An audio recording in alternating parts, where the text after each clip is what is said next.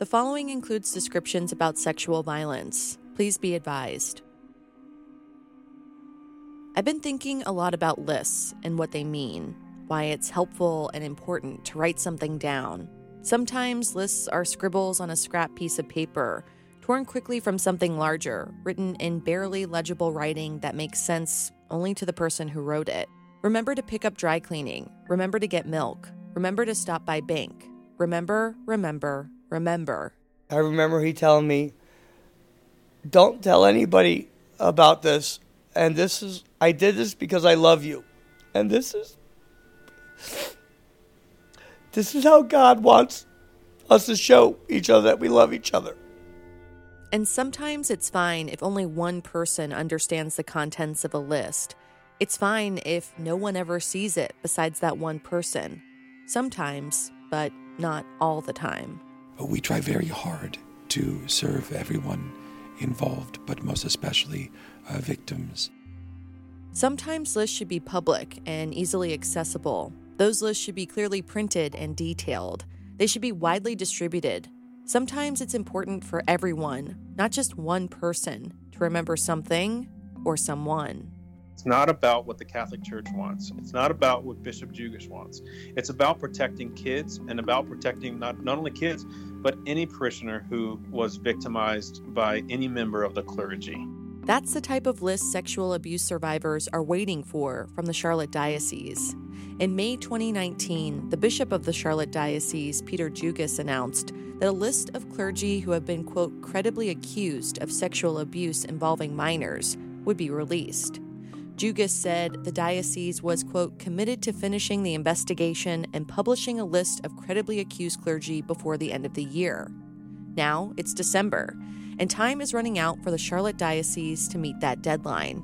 And people are waiting. You can lie about a terrible situation. You can even try to justify that lie to yourself, but the lie generally will come back to haunt you, which is really what the history of the abuse crisis in the United States and around the world is. It's ridiculous. It's outrageous. It shows that all they're doing still is doing everything for appearances, but nothing of substance. Over this next four part series, we'll hear from survivors, lawyers, a watchdog, and the diocese itself as we look into the who, what, when, and why. Who within the Charlotte Diocese decides what a credible accusation is? Why is a list of credibly accused clergy important to survivors? How is an accusation reviewed? Why hasn't a list been released from the Charlotte Diocese, especially when most dioceses in the United States have already done so? But there will be people you won't hear from. Uh, you were coming to meet with us in the morning. Um, I'm afraid we're going to have to cancel and talking with clients. Um, we just really think it's probably not a good idea for us to meet. And there will be some questions left unanswered. The two big ones being whose name will be on the list, and when exactly will it be made public? I'm Sarah Delia.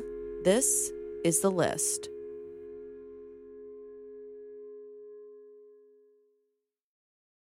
This first episode, we're going to focus on the who and the what.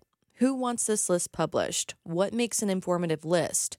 Who is the Charlotte Diocese, and what is it doing to combat the child abuse scandal? I told you people are waiting for this list attorneys, the public, but mostly survivors there's a reason why they didn't want to put this list out because if they start naming these priests, people are going to hear those names and then people are going to come forward. 53 year old Anthony, he asked that we only use his first name, alleges he was sexually abused by Richard Farwell. Farwell was a priest at St. Anne's in South Charlotte, where Anthony was an altar boy. The abuse began, he said, when he was around the age 14. Anthony made those allegations in a 2011 lawsuit filed in state court in Mecklenburg County. At the end of any conversation, before he would say goodbye in the rectory or uh, in the vestibule when I was taking off the robe, uh, and he would hug me goodbye, um, yeah, he would be grinding on me, and I would, you know, feel that erection starting to come. So he was obviously turned on with uh, showing affection to to young boys.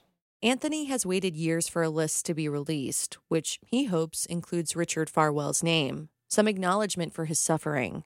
Farwell's name on a list is really the least he could expect, decades after Anthony alleges he was abused.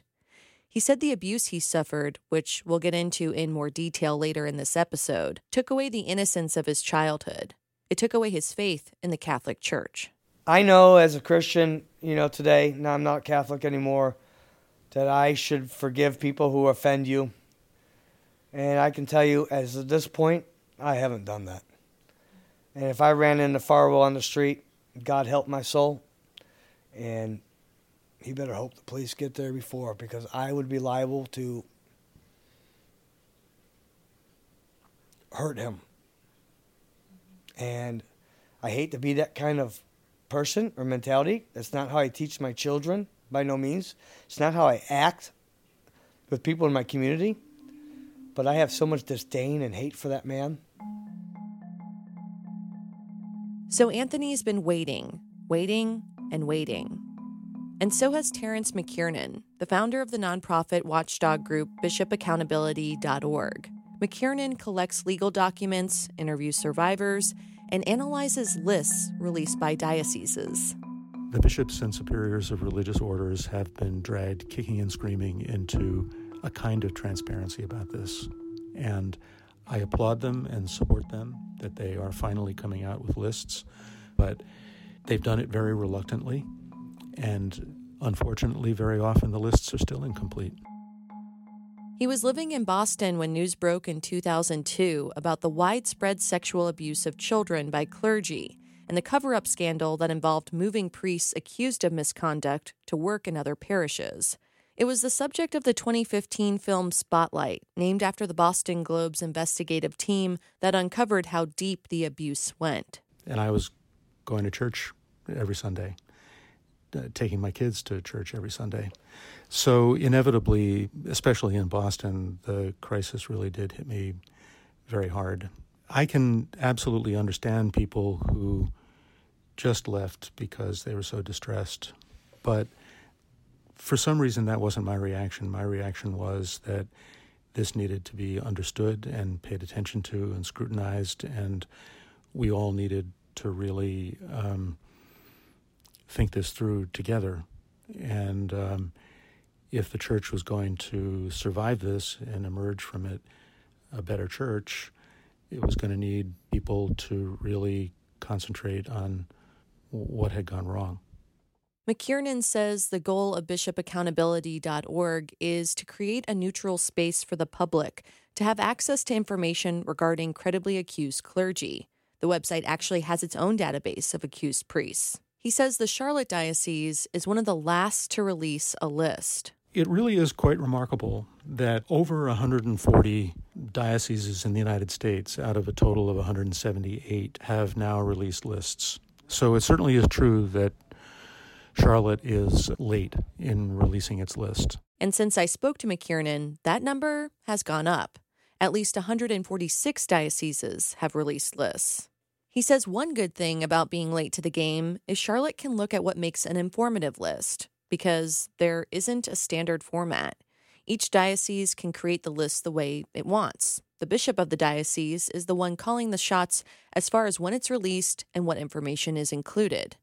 The Charlotte Diocese is relatively young. It was established in 1972 and it's made up of 46 counties of western North Carolina. That includes 92 parishes and missions, 19 Catholic schools, and St. Joseph College Seminary in Charlotte. It's a member of what's called the Ecclesiastical Province of Atlanta. That includes the dioceses of Charlotte, Raleigh, Atlanta, Savannah, and Charleston. Out of that group, the Charlotte Diocese is the only one that has not yet released a list. I told you not all lists are created equally. For example, McKiernan points to the list released by the Atlanta Diocese, which includes assignment histories of priests, where and when they worked, and if they moved.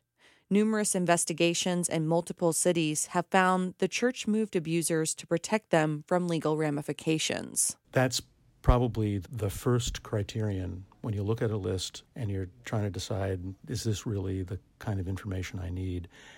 Have they admitted where the priests have served? Because, of course, an assignment list is a list of the parishes where that accused priest may very well have abused a child.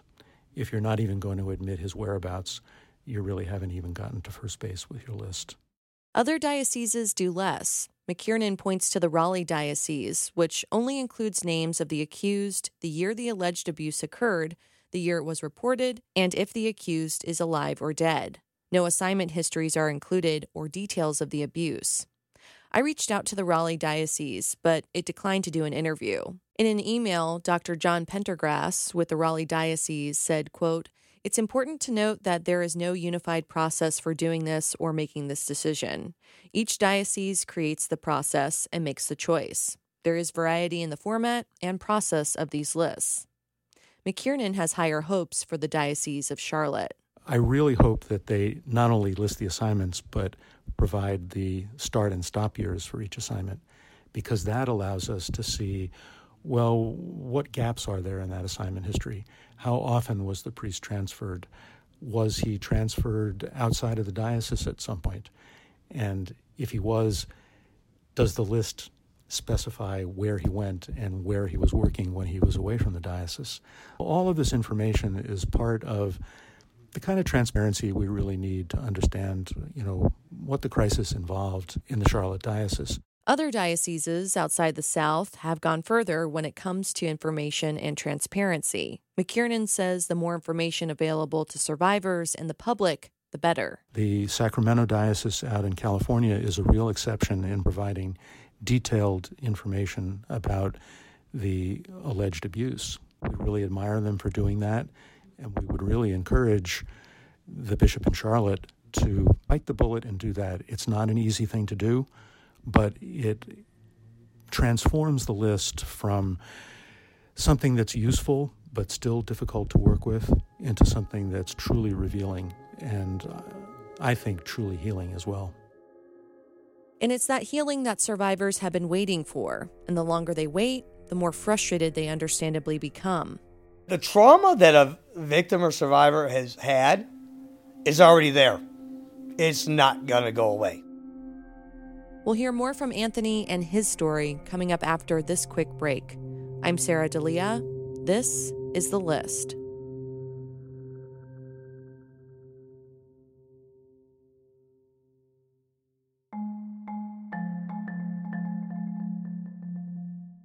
Hey, List listeners, Sarah here. We want to hear your comments, questions, and stories. If you've experienced abuse within the Catholic Church or have a particular question you'd like explored, leave us a voicemail at 704 448 6511.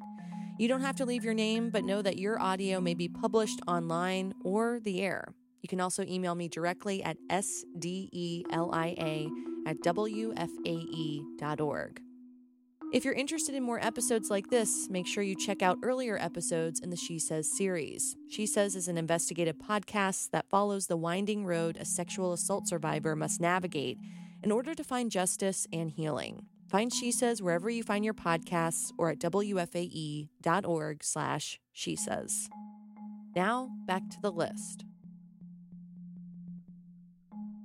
Anthony says the abuse he experienced is still with him. Richard Farwell was well liked and trusted, Anthony says, which made coming to terms with what happened to him extremely difficult and hard to talk about. He was very charismatic and appeared to be caring. Um, he liked to hug people. Um, being that my uh, uh, stepmother was an alcoholic and I was having uh, some troubles at home uh, with some rebellion, um, I was searching for um, some type of acceptance and um, some type of, you know, love or um, understanding. As a self described troubled teen, Anthony appreciated the attention. His mother died when he was a toddler, and his father remarried quickly. He never got along with his stepmother, he says, and he acted out.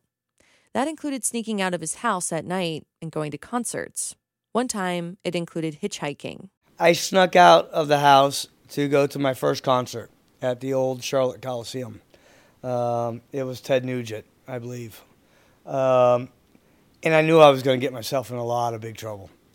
So I decided at that point um, to run away from home. And I hitchhiked up to Chicago. Um, I was picked up by a truck driver, and uh, I was anally raped at 14 years old.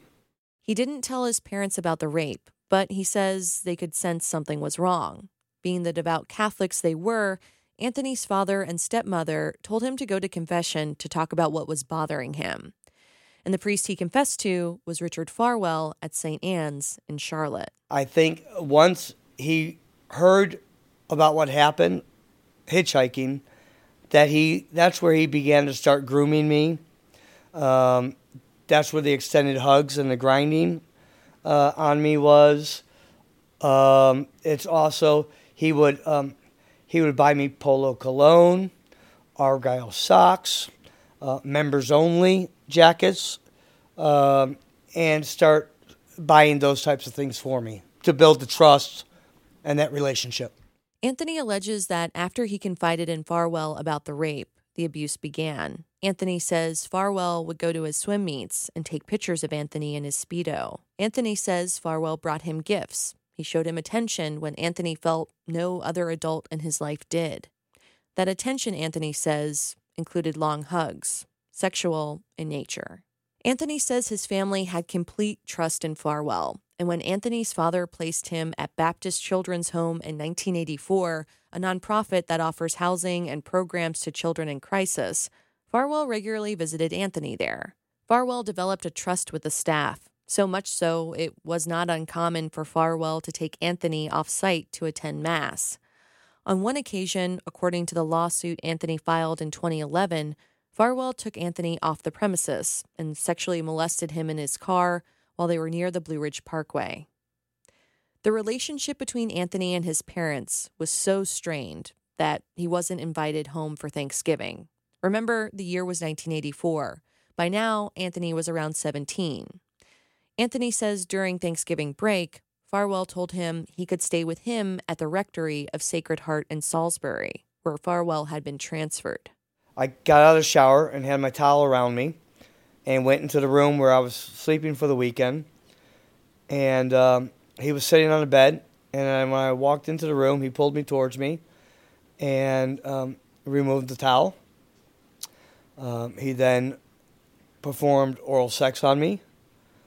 Um, my young body reacted. Um, it felt it felt wrong. Um, I've always been a really little guy. I wasn't much more than maybe 110 pounds. Um, because when I wrestled at Charlotte Catholic High School, I wrestled for the 105 weight class. Um, and he was a lot bigger. Um, afterwards, I remember he telling me, Don't tell anybody about this. And this is, I did this because I love you. And this is, this is how God wants us to show each other that we love each other. Anthony said he planned to kill himself after the encounter. Before he returned to the Baptist Children's Home, he said he swiped some of Farwell's prescription drugs from his medicine cabinet. But the staff found the prescriptions before Anthony could go through with it, and he was confronted. And said, Well, why do you have this? This is from Richard Farwell. And so I said, Well, I'm planning on killing myself. Um, they found a knife and they asked what that was for, and I said, Well, I'm going to cut my wrist. He was transferred to the now closed Appalachian Hall Psychiatric Hospital in Asheville for a 30 day stay. According to the lawsuit, as a result of Farwell's sexual abuse of Anthony, Anthony attempted to commit suicide at least seven times. Anthony tried to pursue criminal charges in Rowan County, where the Thanksgiving incident allegedly occurred. It was ultimately dismissed, but another victim, who is now deceased, was able to successfully pursue criminal charges against Farwell. According to court documents, in 2004, as part of a plea agreement, Farwell pleaded no contest to a misdemeanor charge of contributing to the delinquency of a minor. Pleading no contest still results in a conviction, and the court still administers a punishment.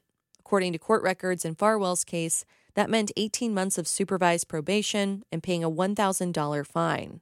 Farwell was also ordered to undergo psychiatric counseling and complete 100 hours of community service after agreeing to the plea in Rowan County Superior Court. Despite his plea, Farwell said the charges were false. Anthony pursued a civil suit in Mecklenburg County in 2011, over two decades after the alleged abuse occurred. The case was dismissed based on the statute of limitations. When Anthony filed his suit, North Carolina law stated that sexual abuse victims who are minors only had three years from the time they turned 18 to file a civil suit.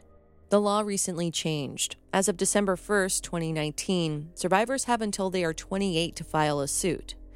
Even if the law had changed by the time the suit was filed, Anthony would have been in his mid 40s, and it would have been almost impossible for him to win his case based on the statute of limitations. The lawsuit did include correspondence between Farwell and the Charlotte Diocese when Farwell was sent to the House of Affirmation, a treatment center for priests with psychological and psychosexual problems. It closed in 1990. The lawsuit says while Farwell was seeking treatment for alcoholism and sex addiction in 1985, parishioners of Sacred Heart were told Farwell was taking an assignment in Rhode Island for four months. In reality, Farwell went to the House of Affirmation, a detail left out so as not to alarm parishioners, the suit said. The lawsuit also alleges that the Charlotte Diocese destroyed and or fraudulently concealed numerous documents that would have shown Farwell's sexual misconduct. In a response filed by the diocese, it denied Anthony's accusations and any destruction of documents.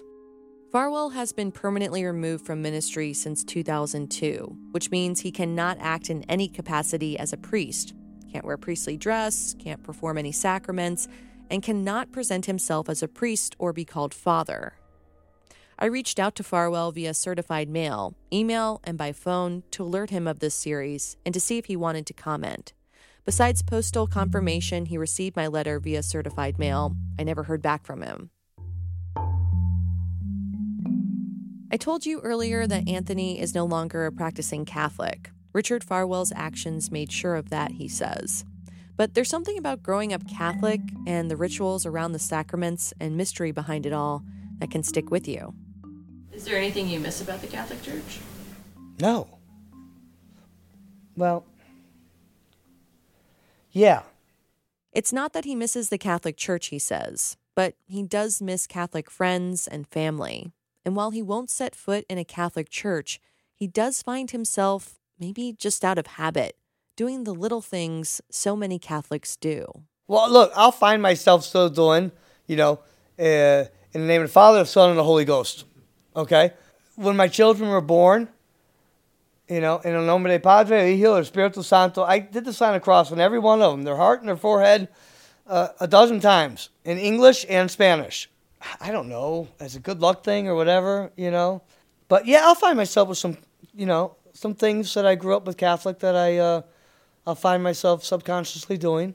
So while Anthony may occasionally make the sign of the cross, the lingering parts of Catholicism are like an old reflex rather than an active way of thinking.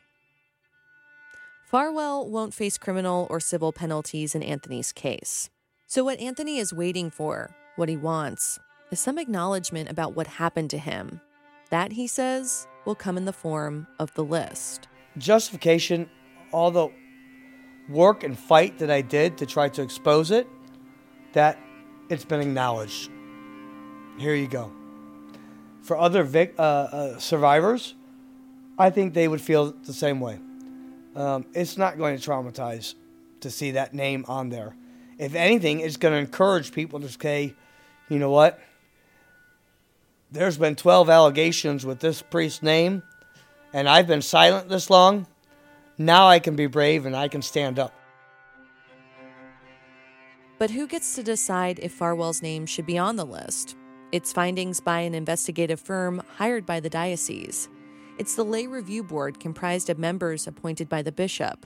That review board then makes a recommendation to the most powerful person in the Charlotte Diocese as to whether or not an accusation is credible Bishop Peter Jugis. We get to how they make their decisions best we can next time. I'm Sarah Delia. This is The List. The List is reported, hosted, and produced by me, Sarah Delia. Greg Collard is the editor, with additional editing support from Judon Marshall. Alex Olgin helped with the fact checking and production of this series. You can find me on Twitter at sarahwfae, and that's Sarah with an H. Keep the conversation going with the hashtag WFAE The List. Find out more information about the list at wfae.org slash the list.